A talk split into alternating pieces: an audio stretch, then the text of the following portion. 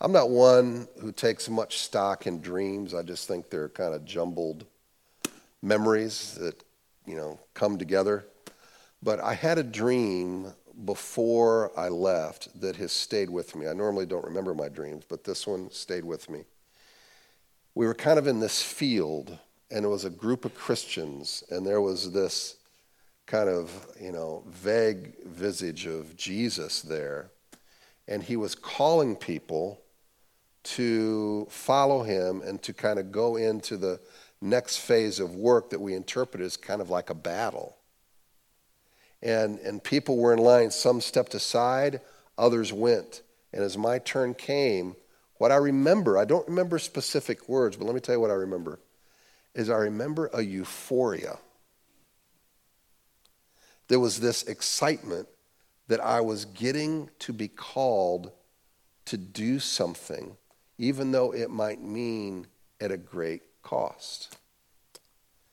I've thought about that, and I don't, you know, is that from God? I don't know. But the idea of euphoria for the sake of giving your life over for the gospel, that's something I'd like to maintain. That excitement. It's the highest honor known to a human being. There are people who give their life for their country. I am very grateful for that. And I'm thankful that there are men and women who do that. But there is something greater about giving your life for the sake of the gospel because there are heavenly rewards attached to that for one who lives a faithful life to the end. We finish the last few chapters of Acts back at the end of last year. And we looked at the life of Paul, and the last few chapters are taking a view of Paul being arrested in Jerusalem and then what happened as a result. And it was a uh, group of meetings that he had with the Roman authorities trying to face false charges from the Jews. First started in Jerusalem, and then it went to several cities. Then he got on a ship, went to the Mediterranean. They got shipwrecked on an island, and he finally ends up in Rome. Now, Paul had already discipled Timothy and spent some time with him. In fact, he installs Timothy as a pastor. And he has written the last book he will ever write here in 2 Timothy. And this is what he says to him 2 Timothy 4, verses 6 and 7. For I am already being poured out as a drink offering, and the time of my departure has come. I have fought the good fight. I have finished the race. I have kept the faith. Paul was using an Old Testament situation to make this illustration about a drink offering. It's taken from Numbers 28. It says, The one lamb you shall offer in the morning, and the other lamb you shall offer at twilight. Also, a tenth of an ephah of fine flour for a grain offering, mixed with a quarter of a hin, that's a measurement of beaten oil. It is a regular burnt offering, which is ordained at Mount Sinai for a pleasing aroma, a food offering to the Lord. Its drink offering shall be a quarter of a hin for each lamb. In the holy place you shall pour out a drink offering of strong drink to the Lord. The offering was a part of the worship ceremony. It was an act of worship. Notice verse 7 says that you're to offer it to the Lord. Verse 8 uh, says it's a pleasing aroma to the Lord like the wine being poured out for the Lamb, our lives are to be poured in an expression of worship. It's a, a stewardship offering to the Lord. I recognize that my life is not my own, but I give it to the Lord for his use. That's an act of worship, it's an act of stewardship. It's reminiscent of Romans 12 that says, to present your bodies as a living sacrifice, holy and acceptable to God, which is your spiritual worship. Have you thought that your daily living of your life is a worship song to the Lord? How you conduct yourself, the attitudes you choose, the direction of your heart is a way to worship God that day. We commission our lives, just like Paul did, for his use, for his purposes. This has a very practical application in how we spend our passions. Some spend the majority of their passions in making money, in building earthly domains without consideration how our efforts impact the kingdom. The issue is not how much you have, but leveraging what we have for his purposes. When I know it's all his, I'm content regardless of the amount of the things that I possess. Right? And if it were all t- to go, could I still be content? In addition, I realize my life is His. I'm here for His purposes. I'm not trying to manipulate everybody else around me to conform to my liking. I was greatly impressed with the team members I met with, as I've also mentioned, who were dedicating their lives to building gospel communities. Most had sold their earthly goods to be there. You give up being close to parents and grandparents. Imagine that, going to a foreign country. You have all the amenities of living in the United States all that that affords us. Then you move to a land that's fraught with political corruption, religious stranglehold, currency falling, always the threat of military conflict. Now, we don't have to move away from America to show our commitment to the gospel. We can do that right here by dedicating ourselves as an offering to God.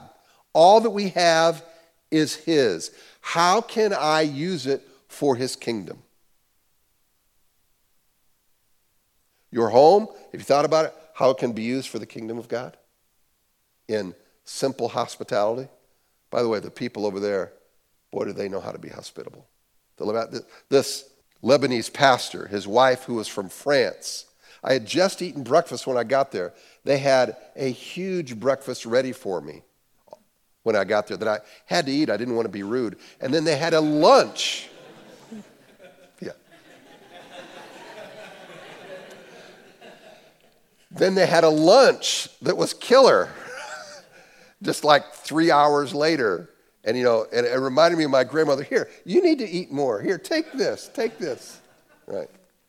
But that's leveraging their home for the sake of the kingdom, just to show people love. It's an act of worship. Our passage also challenges the extent of this gospel expression of their life. Paul was being poured out. He used every last drop for the purpose of his life, making an eternal impact in the proclamation of the gospel and in the building up of the saints. Is this sensible for modern Americans to do that? I mean, we have, we have a lot of things, temptations for distractions that we can get into. But consider the words written by missionary Jim Elliot. You've probably heard him before, who gave his life for the service of the Lord. He is no fool who gives what he cannot keep to gain what he cannot lose. See, that can be true of us here now. Again, we don't have to move to have this kind of commitment. We can do this here. Give our lives for the purpose of the gospel. How can I leverage my time, my treasure, my talent right now for the kingdom of God, Lord? So how can I how can I use that for the sake of the kingdom? When Paul wrote 1st and 2nd Timothy, but especially 2nd Timothy, history tells us he was in a Roman dungeon, the Mamertine prison. You can see it here prison on the left, one of the dungeons on the right. Now, that altar that you have there was not there originally, but they put it there as a way to worship, to give honor to the saints that had been put into prison there. Paul was awaiting to be beheaded. He knew that it was close. He had already provided Timothy with good reasons to stay committed to the ministry. One of them was that Christ would return. You can read about this in 2 Timothy. The other is that there would be an increase of falsehood and wickedness. So you need to stay faithful to the task that God has called you to. Another was that Timothy was commissioned, dedicated, ordained to do this ministry. Stay true to your commission, Timothy. Stay true to preaching the word. And now, Paul gives Timothy another reason when he says, The time of my departure has come. Hey, Timothy, I'm not always going to be around. And I think it's imminent that I'm going to be gone. You got to be ready to take the baton and lead. You know, every ministry must consider a succession plan for the sake of having a faithful, enduring ministry. I was reading the Springfield Business Journal recently, and it had an article about uh, some leaders giving advice. And one of the business leaders said, My advice is on your first day of your job, start your succession plan. Interesting. Because you're training others to take over this job, you are, you are preparing them. It's a part of what you should be doing. I heard a pastor recently give a testimony. It started a church, the church grew to 1,400 people. One of the older men in the church said, Pastor, I think you need to have a succession plan.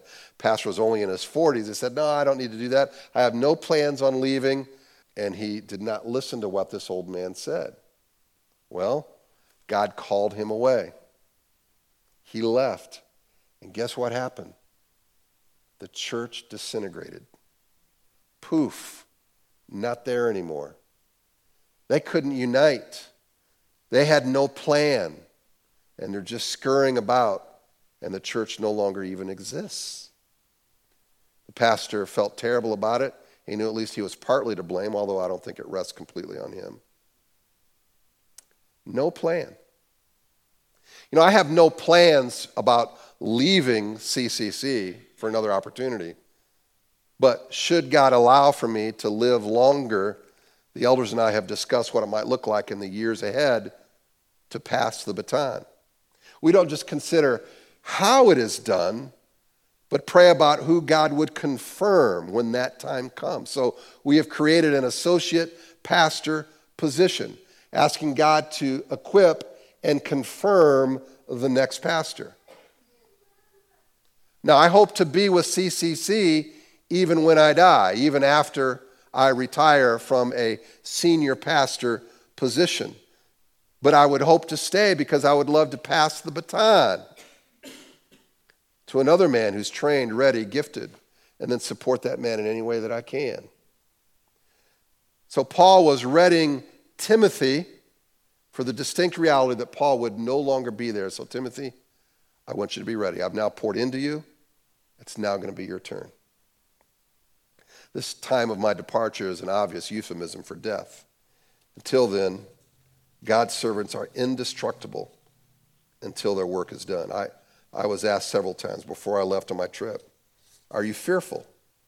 And I can honestly say, I, as nerve wracking as it was to go through customs, to pass guys with machine guns or AK 47s, I never felt that my life has ever been threatened because of the gospel.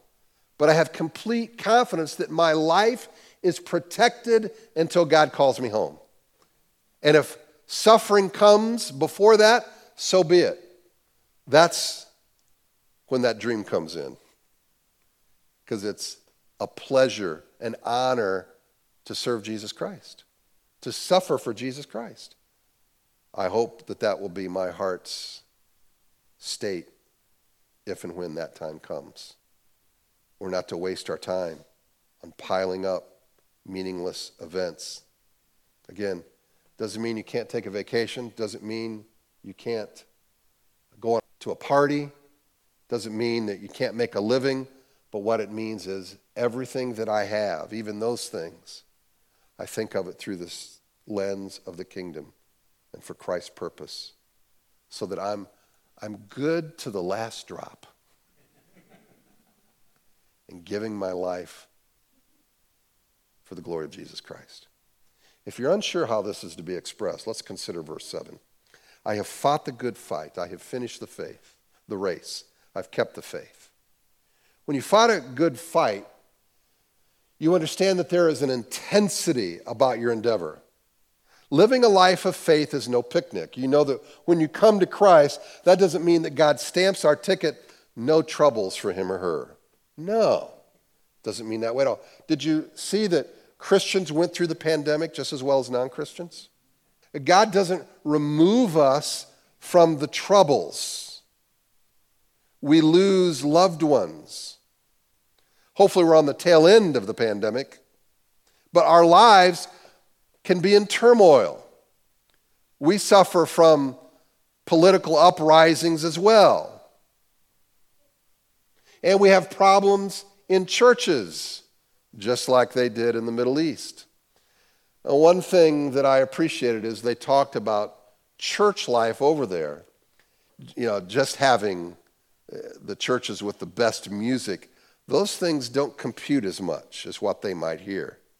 They're forced to think of Christian community in much simpler terms, and how I dare say, even biblical terms. In other words, are we experiencing community?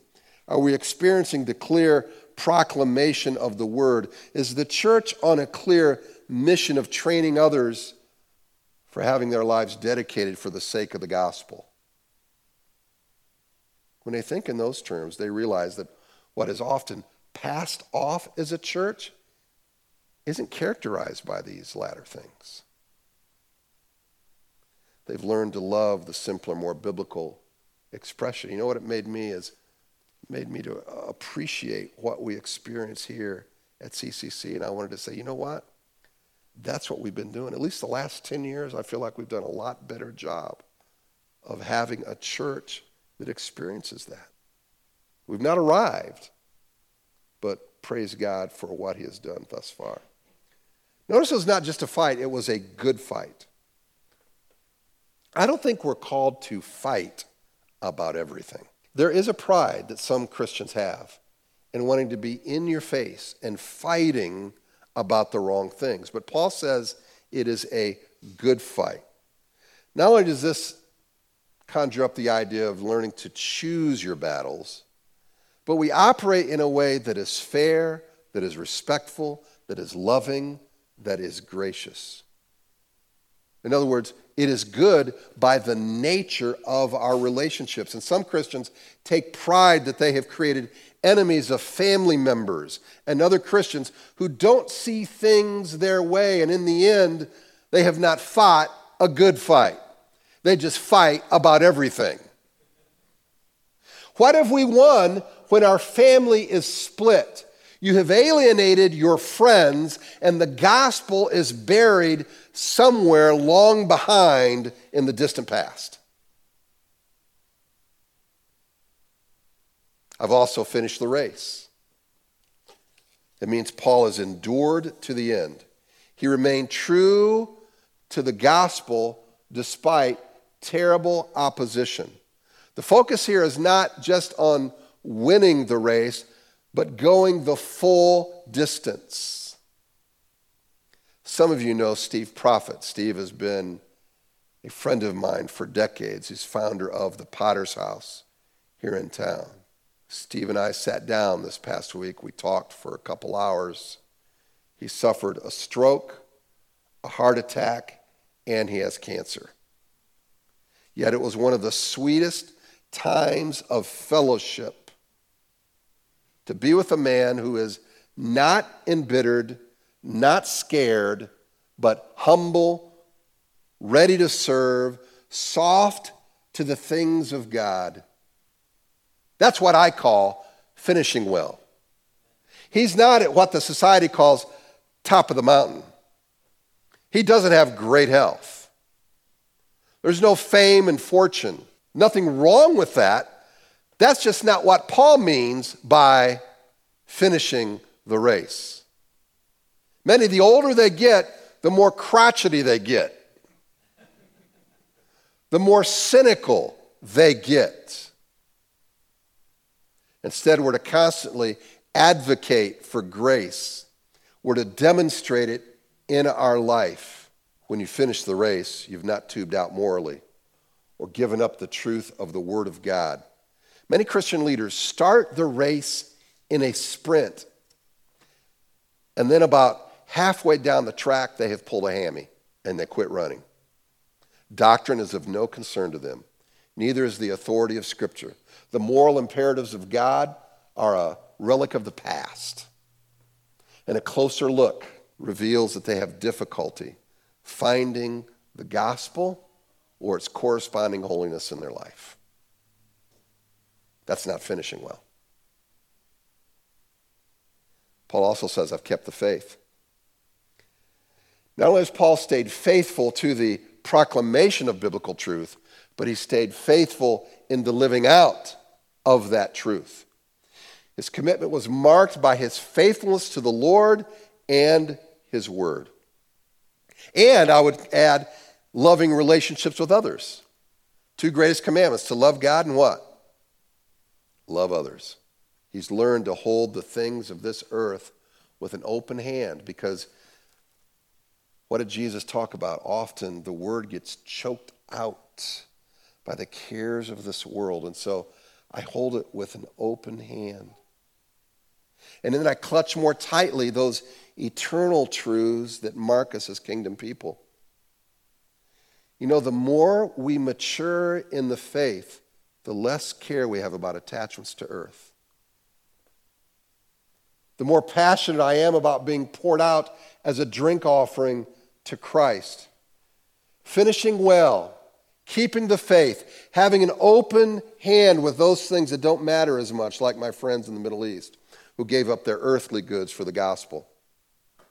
Trying to unceasingly pile up earthly possessions is gone. Past offenses are truly forgiven, and I'm not fighting with other family members. I care less about who does yoga, who has certain music in the church, what political affiliation some are, who speaks in tongues who doesn't. I'm not trying to manage everybody to fit my specific prescription, to adjust it to my liking. That makes us manipulators. I have a dear friend who was called into a deposition with adversarial lawyers. These lawyers represented a religious group that was justly sued for a serious offense. It's a cringe worthy experience to look forward to walking into a room of lawyers who are looking for blood. He was not nervous because he had something to hide, he was nervous because of the stress of what hung in the balance that weighed heavy on him. So he got people to pray. And then he went to a counselor friend and asked for some advice. And this is what his friend told him. When you sit down at the table, do not put your hands on the table. Do not fold your hands. Do not cross your legs. Put your feet flat on the floor and put your hands palm up on your lap. Keep your hands open. Keep that posture the entire time. It is a signal to your mind and to your heart that you are holding loosely those things that you were holding to that you got so nervous about. It's a bodily position that helps to relieve stress. And guess what happened? It worked. He made it through the deposition without losing his lunch. and didn't have near the amount of stress he thought he would. I think that's a good posture for all of us. Now, we can't always keep like this all the time. But we loosen our grip by offering to God our lives and our hearts as instruments of worship to be humbly submitted to Him. I think it's a good practice if we expect to pour our lives out on the altar. Lord,